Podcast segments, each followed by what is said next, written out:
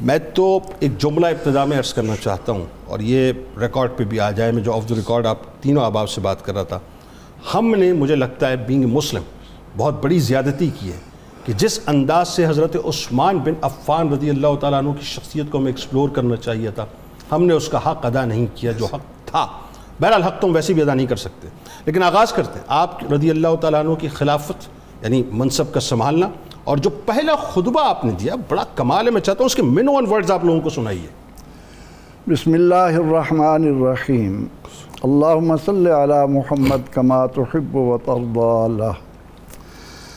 جنید اقبال صاحب، آپ نے بہت ہی خوبصورت بات کہی کہ وہ حق ہم اس لیے ادا نہیں کر سکے کہ ہم سیدنا حضرت عثمان بن عفان جامع القرآن کامل حیاء والایمان مجہز و جیش الاسرت فی رد الرحمن جو تاریخ انسانی کا خوش بخت ترین انسان اور تاریخ انسانی کا مظلوم ترین انسان ہے۔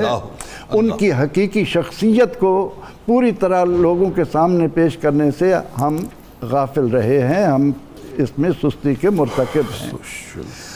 سیدنا فاروق اعظم رضی اللہ تعالی عنہ جب بدترین دہشت گردی کا شکار ہوئے کہ مسجد میں نماز پڑھاتے ہوئے اللہ اور وہاں صفوں کو خون سے بھر دیا گیا۔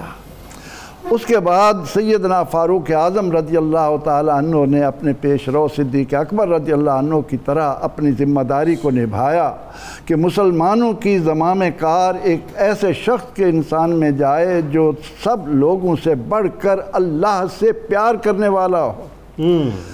جنید اقبال صاحب یہاں پر میں ایک جملہ زور دے کر سننے والوں کی خدمت میں عرض کروں گا کہ خدا را خدا را اپنے آپ کو پہچانو۔ جو شخص اپنے اللہ کا مخلص نہیں ہوتا وہ اس کی مخلوق کے ساتھ کبھی مخلص نہیں ہوا کرتا۔ تو سیدنا فاروق اعظم رضی اللہ تعالیٰ عنہ کی نظر فراست اس بات پر گئی کہ اس امت کے اندر چھ فرد ایسے ہیں جنہیں میرے آقا علیہ السلام نے دنیا میں جنت کی بشارت عطا کی۔ اللہ آپ نے وہ مبارک نام دیے ایک صحابی کو فرمایا حضرت علی حضرت عثمان حضرت عبد الرحمن بن عوف حضرت طلحہ حضرت زبیر حضرت سعد بن نبی وقاص یا سعید بن زید یہ چھ آدمی ہیں۔ ان میں سے امت مسلمہ جس کو چاہے اپنے لیے لیڈر منتخب کر لے۔ لیکن اپنے بیٹے عبداللہ بن عمر جو تقوی و طہارت میں زہد میں لوگوں کے ساتھ پیار کرنے میں کسی طرح کم نہ تھے ان کا نام نہیں دیا۔ جو کہ ایلیجیبل بھی تھے وہ۔ ہاں جی۔ وہ ایلیجیبل ساری خوبیاں لیکن آپ نے نام نہیں لیا۔ اب اس کے بعد جب ان کی ذمہ داری آئی اور سیدنا فاروق اعظم رضی اللہ عنہ کی شہادت کے بعد متفقہ طور پر حضرت عبد الرحمن بن عوف نے سب سے پہلے اپنے آپ کو ہٹایا کہ میں اس کے لیے نہیں ہوں۔ اور پھر آپ نے باہمی مشاورت کے ساتھ اپنے آپ کو اس نتیجے پر پہنچایا عثمان غنی رضی اللہ عنہ۔ اور پھر یہ کتنی کمال بات ہے کہ سب سے پہلے حضرت عثمان رضی اللہ عنہ کے ہاتھ میں ہاتھ دینے والے مولا کائنات علی مرتضی رضی اللہ تعالی عنہ ہیں۔ اب جب بیعت ہو گئی اور اس کے بعد سیدنا عثمان ذنورین رضی اللہ تعالی عنہ اس ذمہ داری کو دیکھ کر کہ مجھے کتنی بڑی ذمہ داری میں ڈالا گیا ہے اداس ہو کر ممبر رسول صلی اللہ علیہ وسلم کی طرف آئے۔ سنائیں یہ خطبہ تاکہ جی۔ موجودہ حکمران جو ہیں اور آنے والے حکمران ذرا ان کو پتہ چلے کہ حکمرانی کا طرز کیا ہوتا آپ جب ممبر پر آئے تو آپ نے سب سے پہلے اللہ کی حمد و ثناء بیان کی۔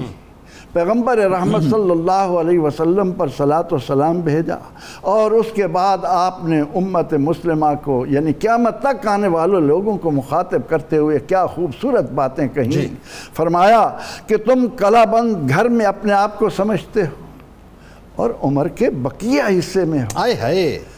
یعنی کون جانتا ہے کتنی سانس ہیں؟ کس وقت مر جائے؟ بالکل۔ اس لیے تم اپنی باقی ماندہ زندگی میں بہت جلد نیک کام سر انجام آہا سبحان اللہ۔ فَاسْتَبِقُ الْخَيْرَاتِ سبحان اللہ سبحان وَتَزَوَّدُوا آپ نے اس طرف توجہ دلائی اور فرمایا کہ جو نیک کام تم کر سکتے ہو اس سے دریغ نہ کرو۔ ہاں۔ کیونکہ تمہیں صبح یا شام کوچ کرنا ہوگا۔ مرنا ہے آگاہ ہو جاؤ کہ دنیا مکر و فریب میں لپٹی ہوئی ہے۔ اس لیے تمہیں دنیا کی زندگی فریب میں مبتلا نہ کر دے۔ اللہ۔ تم گزری ہوئی باتوں سے عبرت حاصل کرو۔ اللہ۔ فرمایا اور سرگرمی کے ساتھ نیک کام کرو غافل نہ رہو کیونکہ وہ اللہ وہ تم سے غافل نہیں ہے۔ اللہ اللہ۔ وہ دنیا دار ان کے فرزند کہاں ہیں؟